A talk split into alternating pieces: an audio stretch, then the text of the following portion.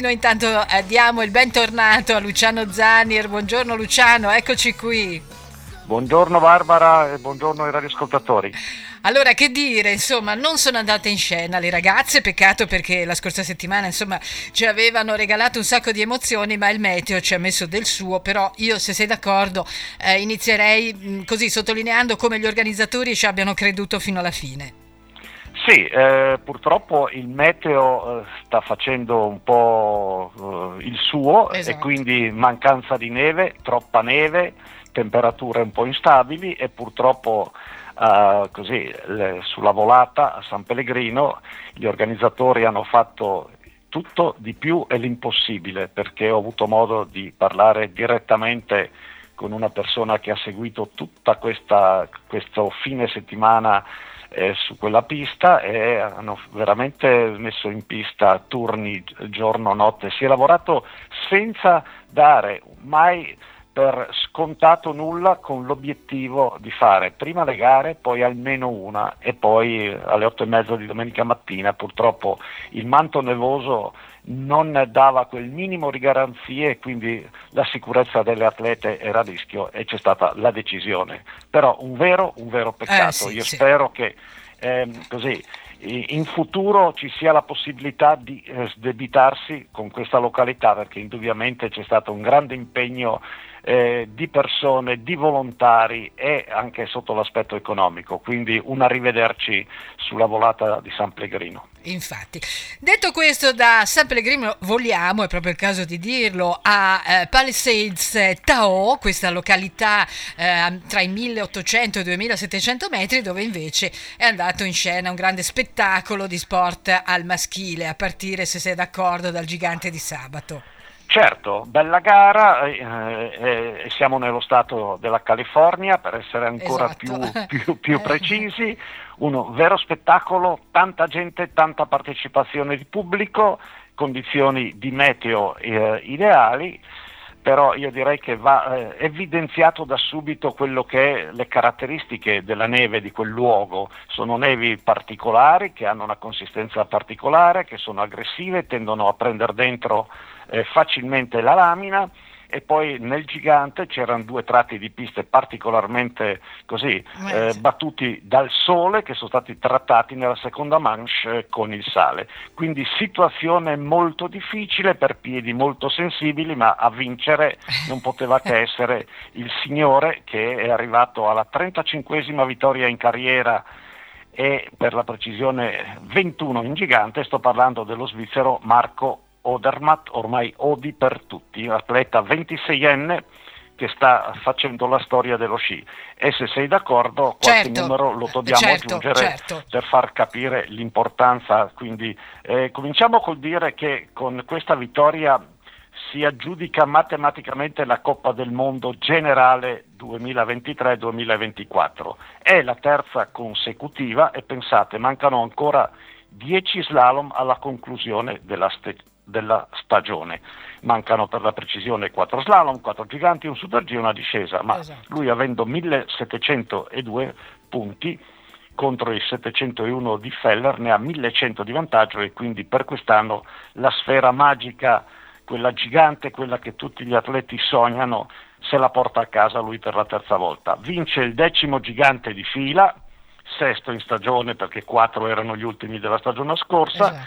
E per ora solo Stenmark gli rimane davanti, perché Stenmark ha, tra marzo 78 e gennaio 1980, ha fatto 14 gare, 14 vittorie di slalom gigante.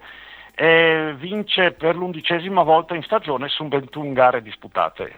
A mio avviso era giusto questo riconoscimento a questo atleta che sta facendo la storia. Non so tu cosa ne pensi. Senza dubbio, anche perché, come hai appena citato, anche a livello di numeri si sta confrontando con delle leggende vere e proprie, per cui ci sta regalando dei momenti di grande sport e dispiace dirlo, ma anche quando altri grandi campioni fanno la loro discesa perfetta non basta. E tu ti riferisci a quello che è finito in questo gigante al secondo gradino del podio. Stai parlando del norvegese Henrik Christoffersen, che chiude a soli 12 centesimi di ritardo. Però ha fatto la gara, le due manche migliori degli ultimi 2 anni, sì. Una gara favolosa, fantastica, però non è bastata a completare l'opera. In effetti lo si è visto il traguardo con qualche momento così perché dice, ma neanche quando faccio 2 manche belle riesco più a vincere, purtroppo infatti, questo è. Infatti, non per niente al terzo posto, sì, dimmi scusa. No, dicevo solo non per niente, insomma, Odermatt, oltre a essere soprannominato confidenzialmente Odi, viene chiamato anche l'alieno, l'extraterrestre, insomma, questi aggettivi una spiegazione ce l'hanno, ecco, mettiamola così. Assolutamente sì. E terzo, quindi grande festa per il pubblico sì. Di casa, troviamo Radamus, River Radamus, che è il primo podio in carriera, è sicuramente una gara fantastica, e davanti al suo pubblico, quindi pensate che soddisfazione. E poi c'è ancora da aggiungere che è stata una giornata, un gigante particolarmente marcato da quelli che sono i colori svizzeri, perché sì. Nei primi 23 atleti troviamo 7 svizzeri, ma proprio andando anche nel dettaglio, oltre alla vittoria di Odermatt, troviamo quarto Tümmler, quinto Caviezel e sesto Meillard. E ancora dietro Murisier 12°, Simonet 14°, e Gianutin 23°, quindi 7 atleti. È stata una giornata che ha segnato anche il record di punti per la squadra svizzera in una gara di slalom gigante, 283 punti, quindi record in casa svizzera in una gara maschile. Sì. E vediamo che cosa è successo anche in casa Italia a questo punto, perché sì, dobbiamo, io segnalerei ancora un atleta partito col pettorale 56, sì. Un austriaco, Feuerstein, che si classifica sì. Alla fine decimo, recuperando 16 posizioni, e anche il giovane norvegese, che a noi piace particolarmente ricordare, sto parlando di Alexander Sten Olsen, sì. Che è nono in classifica, recupera anche lui 16 posizioni. Andiamo in casa Italia.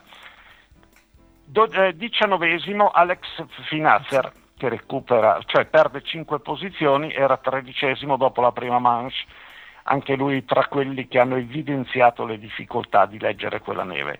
Filippo della Vite perde 10 posizioni, era 12° e finisce 28° con una seconda manche con tanti errori. Sì. E si era qualificato ed era 13° dopo la prima manche Luca Deali Prandini, e purtroppo a metà della seconda è finito proprio sdraiato su un cambio di pendenza, quindi un'altra giornata da dimenticare. Sì. E purtroppo è uscito nella prima Giovanni Borsotti, che stava sciando su tempi importanti, e non si sono qualificati Hannes Zingerle e Tobias Kaschlunger. È un bel terreno, un gigante molto vario, con pendenze sia sul verticale ma anche trasversali, e ripeto, una neve difficile da leggere, perché naturalmente i materiali sotto i piedi rispondono in modo diverso, e quindi gli atleti con grandi sensibilità hanno fatto la differenza. Ecco, io voglio solo chiudere, prima di passare poi alla gara di ieri, ancora con un appunto, come dire, su Christoffersen, perché questo grande campione, perché comunque poi non lo so, passano gli anni e io lo apprezzo ancora di più nella sua sciata, nella sua vita ha sempre incontrato delle leggende, dei mostri sacri, e quindi insomma, sì, hai fatto bene, lui ha fatto i conti anche col signor Hirsch, appunto, quindi, e lui però tra le altre cose, poi avremo anche altri nomi di atleti che al momento è tipo Pinturò, che è infortunato così, però è un atleta che non molla mai, e a mio avviso sta diventando anche un pochino più umano, no? Perché era un atleta abbastanza con un caratterino molto spigoloso, sta diventando forse anche più umano, e quindi speriamo che la sua condizione fisico-atletica gli permetta di continuare, magari riuscire a togliersi qualche bella soddisfazione, perché se lo merita tutto. Infatti. Benissimo, allora questo è il gigante di sabato. Ieri invece è andata in scena la gara di slalom, e qui la classifica di coppa, diciamo, di specialità lascia ancora delle porte aperte, no? Sì, vedremo dopo quello che è la situazione numerica della classifica di specialità, però torna ancora a vincere l'austriaco, ed è la 4ª vittoria in stagione, e sto parlando di Manuel Feller. Grande vittoria con una seconda manche in recupero, perché era dietro dopo la prima manche al tedesco Linus Strasser di ben 46 centesimi, che ha combinato un po' di pasticci nella seconda manche da metà in giù. Comunque grande vittoria di Feller davanti al francese Clément Noël, che anche questo giovanotto qui così non riesce più a dare quel segnale di essere di poter vincere, quindi un altro podio importante, ma secondo. E poi troviamo invece qui al sesto posto un Alex Finazer, veramente con 85 centesimi di ritardo, fa il miglior risultato stagionale in disciplina, recupera 10 posizioni e a mio avviso è autore di una ottima seconda manche, quindi un risultato sicuramente, speriamo di rivederlo così per le gare, per chiudere la stagione, perché sarebbe molto molto importante. Dobbiamo andare più dietro in classifica per trovare Stefano Gross, 19esimo, che recupera un po' di posizioni, anche per lui una buona seconda manche da segnalare, e poi 23esimo Tommaso Sala, era settimo dopo la prima manche, autore di un buona prima manche, nella seconda pasticcia tanto e finisce 23esimo. Tobias Kaschlunger si qualifica per la seconda ma esce a metà del percorso. Non si sono qualificati Corrado Barbera e Giuliano Razzoli, e Filippo della Vite, che partecipava a questa gara di slalom, esce durante la prima manche. Ancora ribadisco la situazione di neve, particolare, difficile, e quindi i piedi buoni, perché è importante ricordare, gli atleti sono abituati a sentire i loro materiali, i loro sci, i loro scarponi rispondere in un certo posto, in un certo modo. Su questo fondo cambia tutto, e quindi chi riesce a trovare il giusto setup e naturalmente a disposizione dei piedi buoni fa la differenza. Infatti è un weekend, insomma, per alcuni dei nostri anche un po' da cancellare, ma si riparte come si dice. Comunque anche in casa Austria, voglio dire, a parte chiaramente quelli che sono insomma i nomi noti a livello di squadra, vero Luciano? Non c'è questa... Sì, certo, dobbiamo andare al settimo posto, parlando della gara di dello slalom, per trovare Fabio Stein. E poi nei 15 non ce n'è, quindi indubbiamente rivedendo se vuoi anche la classifica del gigante, esatto, dobbiamo andare al settimo posto per trovare Raphael Haser, poi ottavo ancora Manuel Feller, decimo il pettorale 56 Feuerstein, e quindi anche per l'Austria non ci sono proprio così momenti da gioire per una nazione dove lo sci il credo quotidiano. Quello intendevo dire proprio a livello di squadra, però hanno un Feller che adesso, se andiamo a vedere le classifiche, insomma, se non c'è altro da aggiungere sulla gara di ieri, possiamo tranquillamente insomma dire che rimane il portabandiera per il momento insomma di questa nazione. Sì, al momento è secondo in classifica generale, che naturalmente è condotta da Marco Odermatt con 1702 punti, lui è a 801.